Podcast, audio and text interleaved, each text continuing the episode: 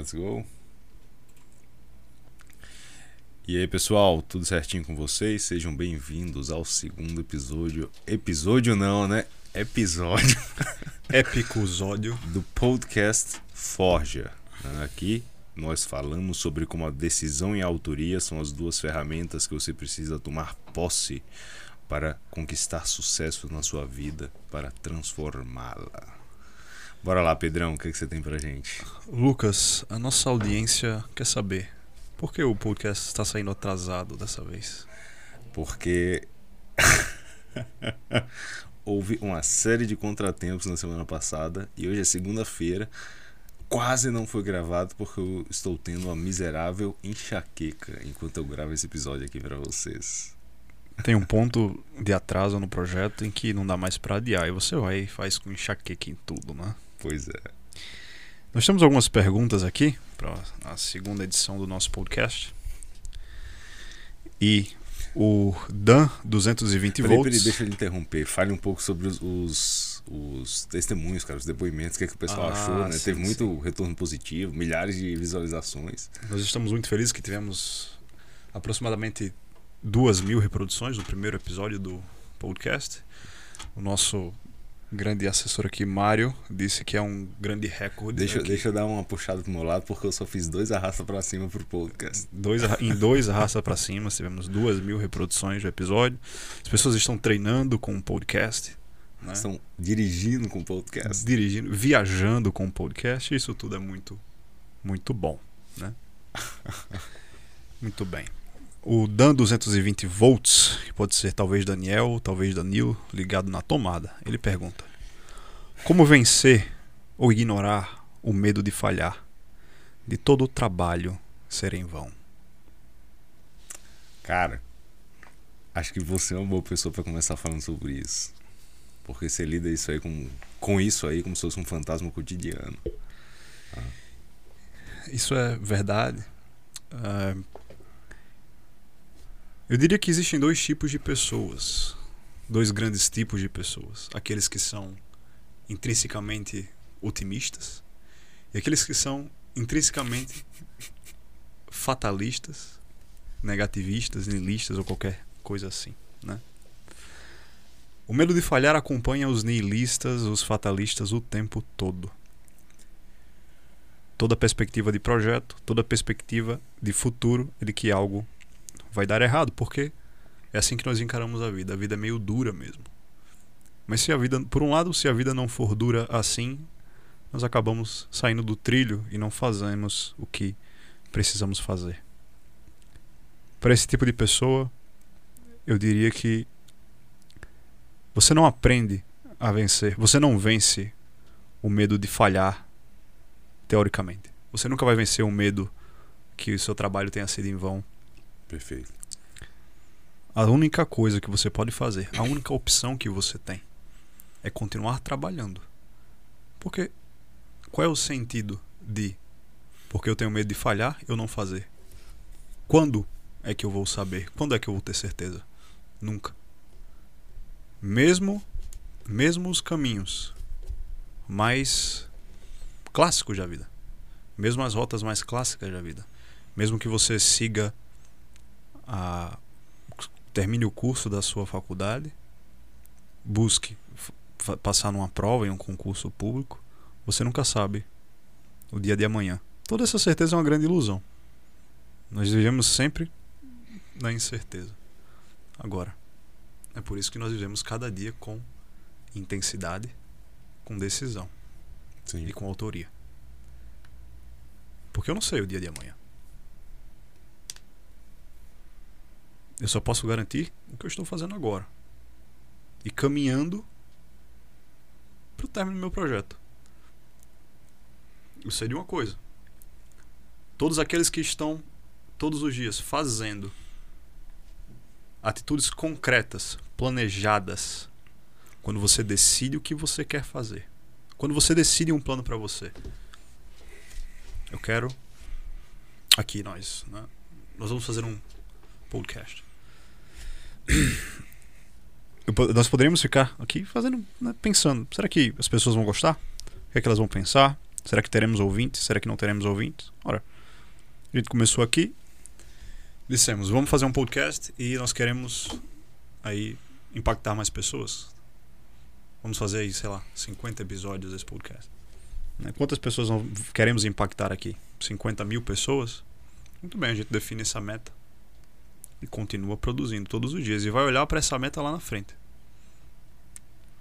Né? Eu sei se vou conseguir, não sei. Eu sei que eu estou trabalhando para isso. Você acabou de me abrir uma coisa aqui que eu não pensei até agora. Eu nunca tinha pensado uma meta para o podcast. Você vai ver alguma coisa estratosférica daqui a pouco.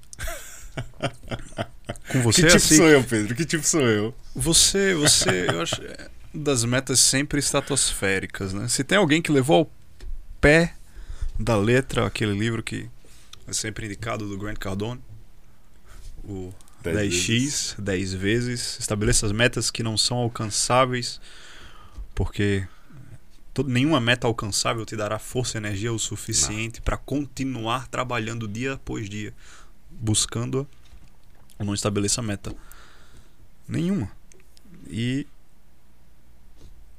você é doce desse outro tipo de gente, né? Aqueles que uh, com a força de trabalho do braço, motivado por, por um alvo muito lá em cima, uma meta muito lá em cima.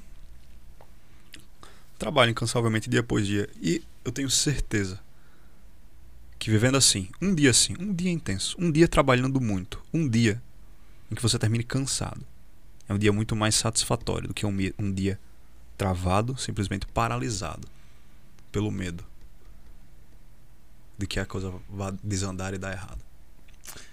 Você lembra aquela história do bruxo dos dias que não acabam? De você acumular uma série, centenas, milhares de dias que não acabaram? E esses dias perseguem você?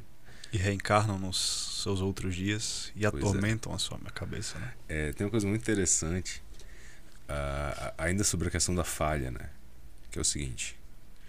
Bicho, de verdade, muitas vezes o problema.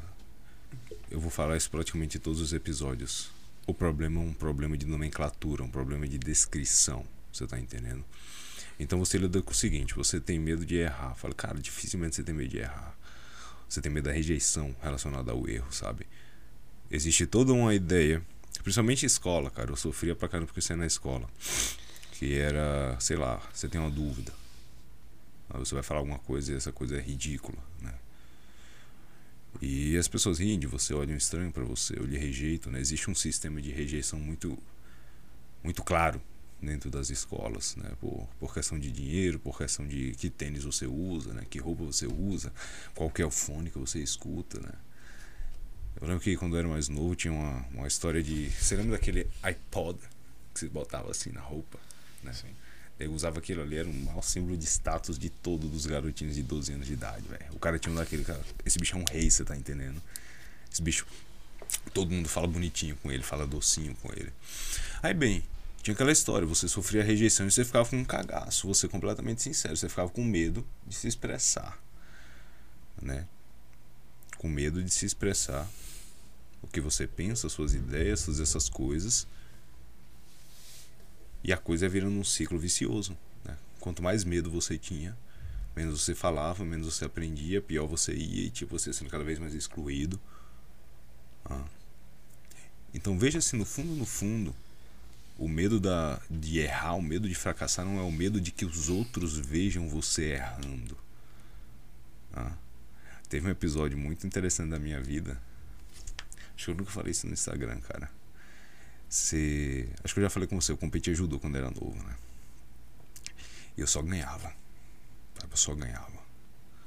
Mais de 20 medalhas de ouro, velho. Só ganhava, ganhava, ganhava, ganhava, ganhava. E pela primeira vez eu ganhei uma medalha de prata. Eu nunca tinha perdido na minha vida. Aí nesse dia que eu perdi, meu avô tava lá assistindo. Eu me senti humilhado pra caramba. Até porque o cara que ganhou de mim, eu normalmente ganhava dele quando a gente lutava. Então foi uma excentricidade. Aí eu falei, eu não subo em pódio de segundo lugar. Sabe? Então era um grande medo mesmo. Isso fechou muitas portas para mim na vida. Esse medo de que me vissem fracassando. Mesma coisa com todos os projetos que eu tive, cara. Eu falei hoje nos stories que eu nunca tive uma carteira assinada na vida. Um sujeito vai falar, cara, como é que eu posso começar na vida se eu não tenho nenhum trabalho, se eu não tenho nenhum emprego, não tenho carteira assinada, brother? Só por isso eu sou um fudido, sabe? Eu não tenho nada do que eu tenho. Eu construí tudo sozinho, sabe? Na força da inteligência, na força da vontade, na força do trabalho. De reconhecer demandas e conseguir atendê-las bem cada vez melhor. Qual que é o ponto disso tudo? Quando eu estava nesse processo, o tempo inteiro eu era humilhado pela minha família, sabe? Seja vendendo regata de academia, não, que coisa vulgar, que coisa ridícula você passar fome. Principalmente em família classe média alta, bicho. É inaceitável você vender qualquer coisa. Enquanto nos Estados Unidos você vende aquela ideia de todo mundo vende, né? Vendedor é uma profissão universal, que no Brasil não. É uma coisa meio baixa, sabe? É, não se concebe isso para as pessoas que têm algum dinheiro. Eu continuava fazendo, riam de mim, me humilhavam, o coitado do Lucas, essas coisas. Cara, se você tem medo disso, você merece a sua posição. Né? Você tem medo de palavras, você tem medo de olhares, você tem medo de você estar tá tocando sua vida, fazendo seus projetos, sua mãe olhar para você e falar: Isso aí não vai dar certo, não, hein? Só vagabundo que trabalha com internet. Então só Neymar consegue sucesso com a internet, é um em um milhão. Aí você se deixa desanimar, você é desencorajado, você percebe que não existe nenhum apoio em torno e desiste e decide simplesmente seguir o fluxo, né? Simplesmente seguir o fluxo. Então medite se no fundo, no fundo, o medo relacionado a, a, a fracassar, a falha, o erro, não é o medo de que vejam você errando. E é bom que, que você consiga ganhar força para que vejam você errando. Né? Porque quando você começar a ganhar de verdade. É aquela história, bicho. Se você é muito movimentado pelas críticas que lhe fazem, você vai ser muito manipulável pelos elogios que lhe fazem. Sabe? Você tem que sempre lembrar disso. Se isso, as pessoas que são um pouco mais espertas, elas conseguem ardilosamente usar de elogios só para te direcionar para onde elas querem. Quase no modus operandi aquariano, sabe? Assim, sutil. Escondido, latente. E você acaba desistindo, fracassando, abandonando. Mete o aço aí.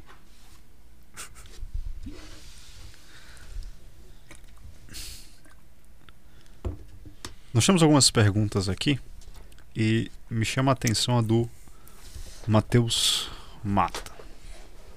Matheus o quê? Matheus Mata. Mata? Né? O Matheus pergunta: Como ser mais corajoso? Como desenvolver a coragem? O que é? O que é a coragem? Quais são as né, algumas práticas do cotidiano que ajudam você a desenvolver coragem.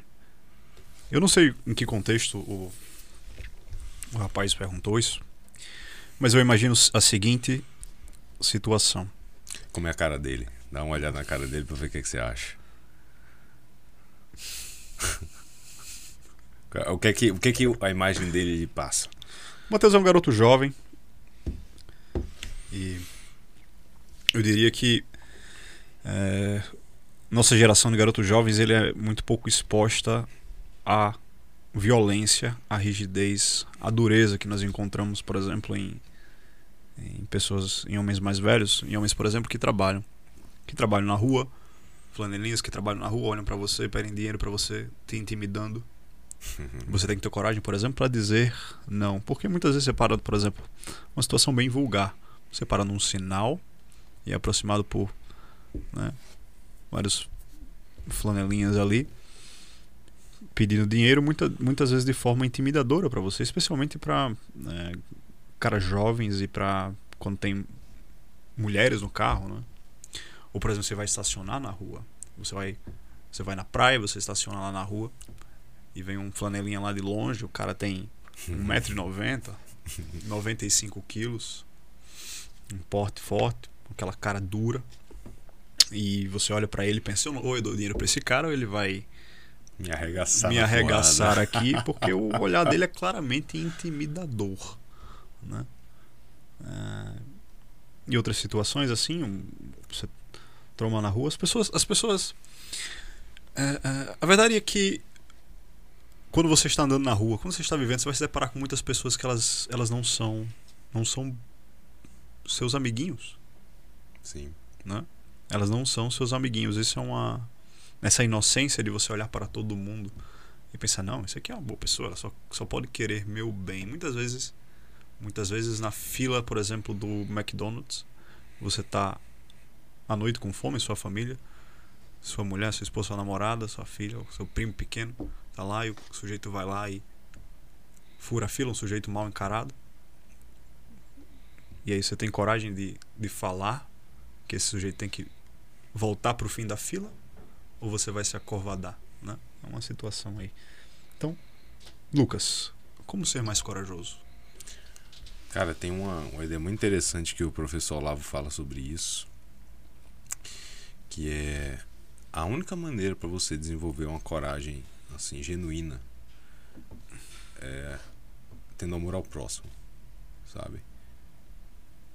Qual que é o movimento da covardia? É o movimento do egoísmo, do sujeito que olha para si o tempo, o tempo inteiro, que olha para si mesmo acima de tudo. né? Tudo que ele pensa e tudo que ele valoriza a sua autoproteção, a sua automanutenção. né? E a partir do momento que você olha para para os outros, né? Não só para os outros, aqueles seus íntimos, a sua esposa, a sua namorada, o seu filho, mas os outros de forma geral, algo de bem comum, sabe? E você percebe que eles estão sendo lesados, injustiçados, e você prefere botar a si mesmo e tirar o seu. Eu vou ser sincero, né? Eu vou tirar o seu cu da reta, em vez de entrar e defendê-los. Você não tem amor ao próximo, não existe o movimento da caridade em você. tá? Então, a ótima forma de você começar a exercitar isso aí é tente ver pela perspectiva do outro. Muitas vezes você vai ser a única chance que aquela pessoa vai ter de que a justiça aconteça, né? de que o melhor aconteça, de que o certo aconteça, hum, de que o bom aconteça. E segundo, é muito difícil você ter algum poder de imposição quando você é fisicamente fraco, sabe? Então, uma coisa muito importante é você começar a construir uma fortaleza mesmo, você ser forte. Eu tenho que olhar para você e, e conquistar aquela ideia de, cara, eu não gostaria de mess with you, sabe? Eu não gostaria, como é que fala isso mesmo, cara? Mexer com você. mexer com você. Não gostaria de brincar com você. né? Não, go- não gostaria de, de me meter numa encrenca contra você. E aprender a lutar. Tem um texto do Jack Donovan, Violence is Golden. né? Onde ele fala muito sobre isso aí. Que Inclusive o Jocko Willink, outra referência aí pra vocês, o Jocko Willink, junto num podcast com o Jordan, Jordan Peterson, falam sobre isso. Uma das coisas mais importantes que existe é que haja um homem agressivo, bom. Um homem agressivo, disciplinado. Um homem violento, bom. Porque ele é a única força capaz de parar a maldade a maldade em sua forma mais pura, sabe? No momento onde o diálogo, onde o aperto de mãos não vai resolver, onde o que resolve é força, o que resolve é imponência física. E de verdade, é algo do seu dever de homem estar pronto para isso aí, contar com essa possibilidade, né? Os véus da, da civilização duram muito pouco tempo.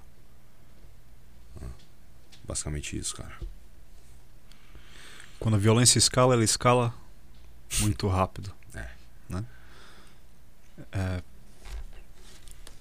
Voltando pro pra pergunta do Dan 220, rapidamente. Hoje o Bruno Papito, nosso amigo, o melhor personal trainer da cidade natal,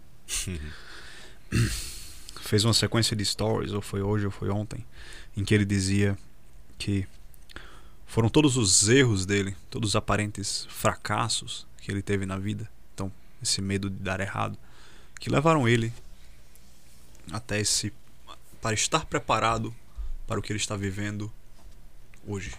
Sim. Errar é uma parte fundamental na vida. Né?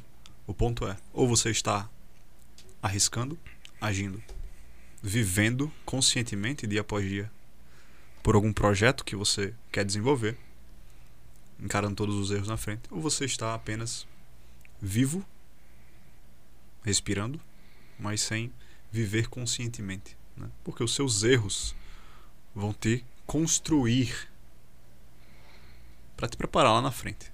Sim. Né? O que é um erro daqui de um ano para frente, quando você tem mais. talvez mais 15 anos?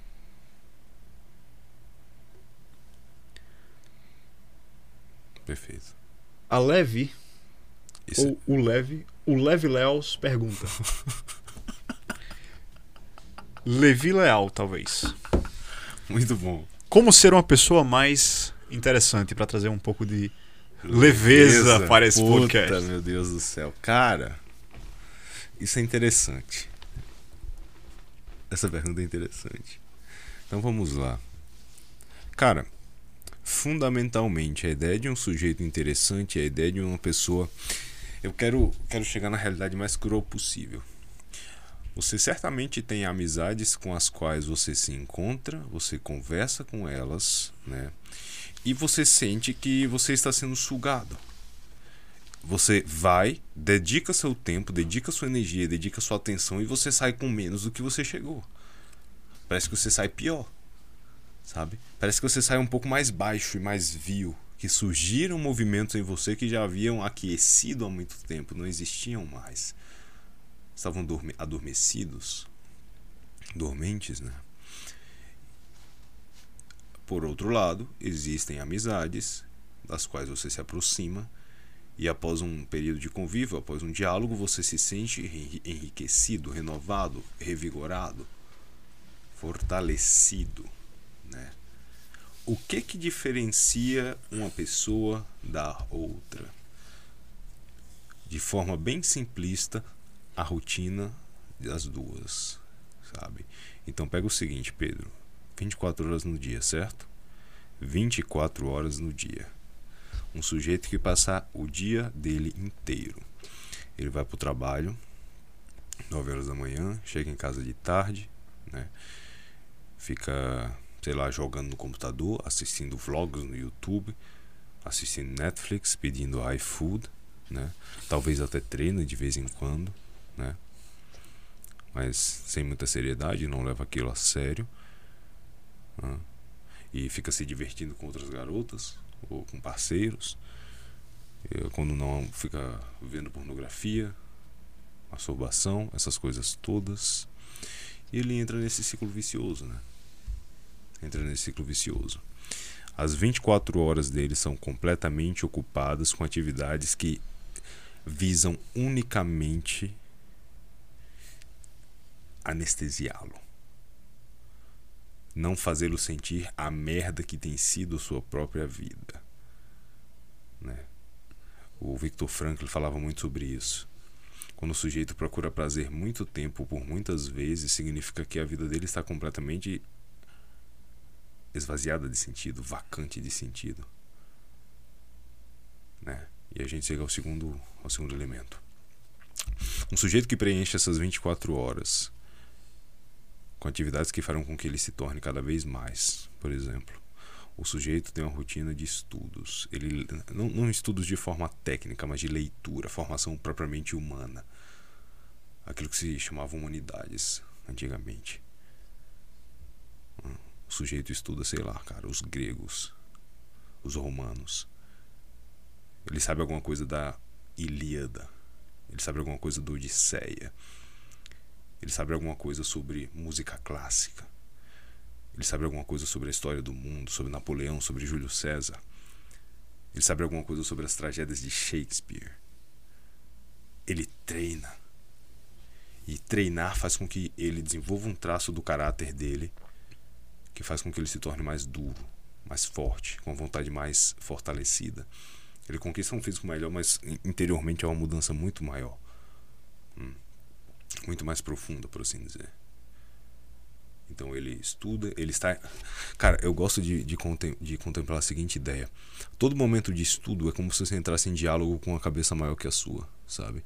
Uma, um sujeito que de, é, devotou a vida dele inteira à investigação de algumas áreas, né?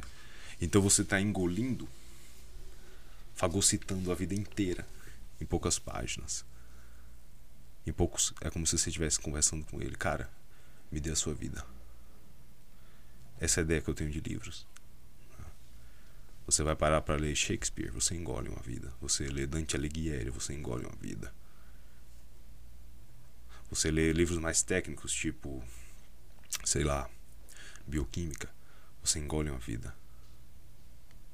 Desenvolvimento pessoal, você engole uma vida. O sujeito que é interessante, ele contém mais vidas dentro de si. A ideia é essa. Você percebe que o movimento da imaturidade é a autorreferência. Ele só se refere a si próprio. Ele só olha para si mesmo. O sujeito maduro é o contrário. É uma referência exterior, para fora. O que é uma vida que acumula dentro de si várias vidas, senão uma vida que consegue ver várias possibilidades e articulá-las? Naturalmente, o sujeito assim se torna mais interessante. Então, de maneira concreta, como é que isso aplica? Você ter uma rotina contínua de desenvolvimento pessoal, de autoaperfeiçoamento. Você lê aquele livro Great Gatsby. Eu gosto, eu gosto bastante dele, do Fitzgerald. Ele fala uma coisa muito interessante, né? Lá no finzinho do livro, quando o Gatsby morre, cara, outra coisa, eu dou uma foda pra para spoilers, tá certo? Eu falo tudo mesmo. Não é isso que importa nas histórias, nos filmes. Isso não importa. O que acontece? Ele morre, né? E quando ele morre, o pai dele entra lá, junto de um amigo dele, e encontra um diário. E nesse diário tinha escrito assim, como que era a rotina dele, sabe? Eu acordo tantas horas, faço não sei quantos exercícios, é, estudo de tal hora, tal hora, coisas de finanças, estudo de tal hora, tal hora, coisas de autoaperfeiçoamento, sabe? E tinha lá alguns objetivos dele. Então, basicamente, essa ideia é você começar a construir uma rotina de forja diária mesmo, que você melhora, melhora, melhora, melhora sem parar. E as pessoas que entram em contato com você, elas saem enriquecidas. Porque enriquecer-se biograficamente falando, vitalmente falando, é você ter acesso a outras vidas, vidas maiores que a sua, vidas superiores à sua, né? Não, não só no sentido qualitativo, né? maior, superior ou quantitativo, número de feitos, mas outras vidas que lhe abram outras possibilidades. Né? Quando a gente contempla outras possibilidades, muitas vezes a gente valoriza mais as nossas, as nossas decisões. Tem uma coisa muito interessante. O, o Chesterton tem aquele livro O Homem Eterno. Acho que é da Everlong Man. E nesse livro ele faz uma descrição linda que é o seguinte: ele estava em casa e ele estava com os olhos muito próximos da parede. E ele só via a cor da parede. E porra, é tudo igual. Né? Tudo igual, tudo chato. Então ele começa a se afastar da casa dele, da sua esposa e dos seus filhos. E se afasta, se afasta e chega num topo de uma montanha. E ele olha para trás e vê a quantidade de matizes que existia em seu, lar, em sua casa, né? Ver o plano de fundo, né? O, o como é landscape, cara, minha, minha cabeça tá uma porra hoje, você tá entendendo? É, paisagem. Paisagem, ver a paisagem, ver a casa, ver os cômodos, ver a esposa, ver a esposa segurando o filho no colo, ver os móveis. E ele, caramba, olha que grande coisa eu tinha. E ele acaba tirando a seguinte lição: Cara, existem duas maneiras de você valorizar as coisas que você tem, né? Uma delas é dar a volta ao mundo só para perceber que aquilo era a melhor coisa que existia, né? E outra coisa é, a segunda coisa é o ajuste do olhar. Você se distanciar um pouquinho só para você ver, cara, o quão bom é isso que eu tenho. É sempre uma questão de atenção, cara. É sempre uma questão de atenção. Vai. Eu não tenho nada a acrescentar. Né? Temos tempo para mais uma pergunta? São 13h43, daqui a 15 minutos eu atender a consultoria. Temos sim, vai lá.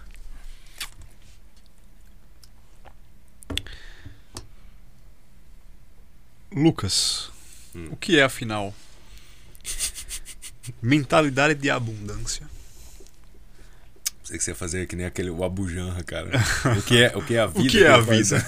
Lucas, o que é a vida? La vida es que hacer. E aí aqui nós, nós teríamos, ao contrário desse outro episódio, uma resposta direta. né? O que é uma mentalidade de abundância? Ah, O que é uma mentalidade de escassez? hum. O que é que isso tem a ver com a sua vida? O que é que isso tem a ver com o que você vai é viu, conquistar? Vou tentar responder o mais E- rápido possível. Nós de- deveríamos nos importar em ter uma mentalidade de abundância e não uma mentalidade de escassez? Tá bom. Cara, você tá, você tá num podcast com essas duas mentalidades, por assim dizer. De verdade, de verdade. No fundo, no fundo, no nosso estado atual, as coisas se apresentam dessa maneira, sabe? Essas coisas são muito mutáveis. É muita questão de ter sido treinado pra pensar de certa forma, sabe? Ou pra sentir de certa forma, ou pra perceber e observar as coisas desde certa perspectiva. O que é que é mentalidade de abundância? Né? É, é aquela ideia que você sempre pode fazer mais, você sempre pode conquistar mais. Sempre existirá chance de crescimento. Né? É essa percepção positiva em relação à sua própria vida. Né? Eu sempre trouxe comigo a seguinte ideia, cara: você pode tirar tudo que eu tenho hoje. Tudo. Você pode me deixar com essa roupa de corpo aqui no meio de qualquer cidade. Em pouco tempo eu reconstruo tudo. Sabe? Eu reconstruo tudo. Eu vendo água, velho. Eu reconstruo tudo. Essa é a ideia. Só tem como dar errado se eu morrer. Sabe? Se alguma grande desgraça acontecer comigo. Mas. Otherwise. Não.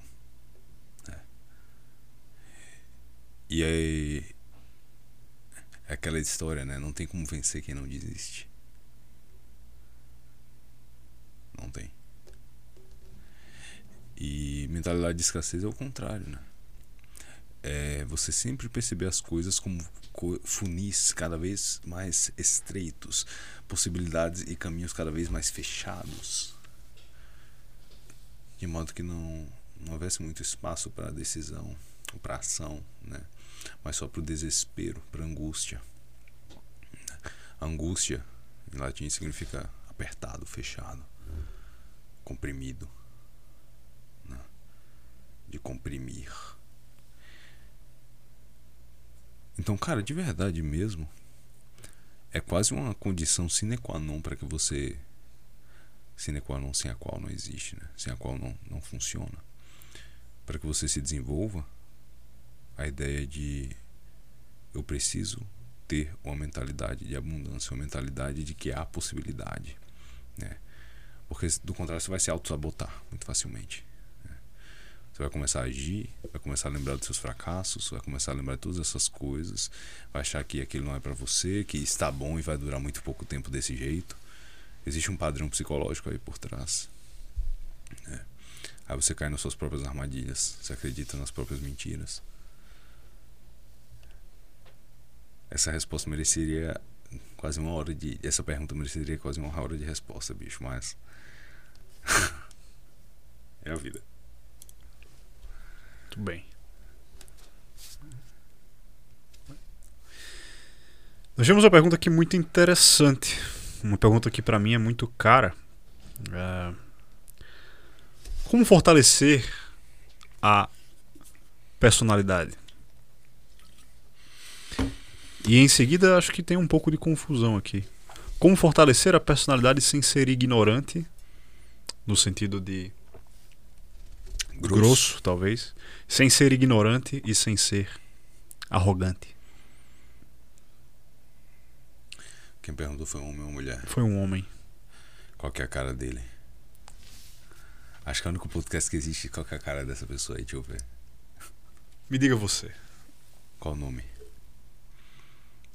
Tô vendo, tô vendo. Ah, entendo, entendo a questão. Ele é menino novo, né? Provavelmente uns 18, 20 anos. Entre 18 e 22 anos, certamente. Cara, não complica, você tá entendendo? Não complica. Usa aquilo que eu usei sobre ser interessante, tá certo? E a segunda ideia é. Siga aquela fórmula bem simples do Ítalo. Trabalhe. Tá trabalhando direitinho. De verdade. Sem dispersão. Atento. Né? Proativo. Sirva. Servir de verdade, cara. Estar atento às necessidades dos outros. O serviço é. demanda atenção. Não tem como você servir alguém se você não está atento. E, porra, o sujeito tá precisando de água. O sujeito tá precisando de. A casa tá precisando da louça lavada. A casa tá precisando de comida. É, a casa está precisando de alguém forte para protegê-la. Seja forte. E não enche o saco. Não reclamar, simplesmente. Criar o hábito de não reclamar é fundamental. Não sei se você lembra de uma live que eu fiz, mas intrinsecamente o hábito de reclamar é soberba.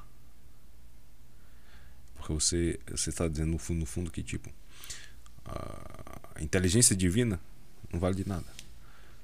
Porque ela que rege o que está acontecendo aqui. Eu sei muito melhor do que Deus o que poderia e o que deveria estar acontecendo. Né? Em vez de você parar para mudar a sua própria vida, que é o que você pode fazer. Você reclama da circunstância. Então tenta cortar toda espécie de reclamação. Hum. E pensa sempre no seguinte: o que é que eu posso fazer para melhorar? O que é que eu posso fazer para melhorar minha circunstância? Acabou. Essa é a única questão que importa.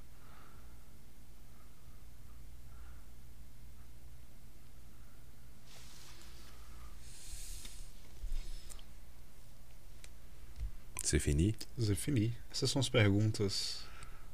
Tá Essas bom. foram as perguntas do podcast de hoje. Ok. 2h51. Pois bem, pessoal, muito obrigado por terem vindo. É isso e vemos vocês na próxima. Até mais. Até.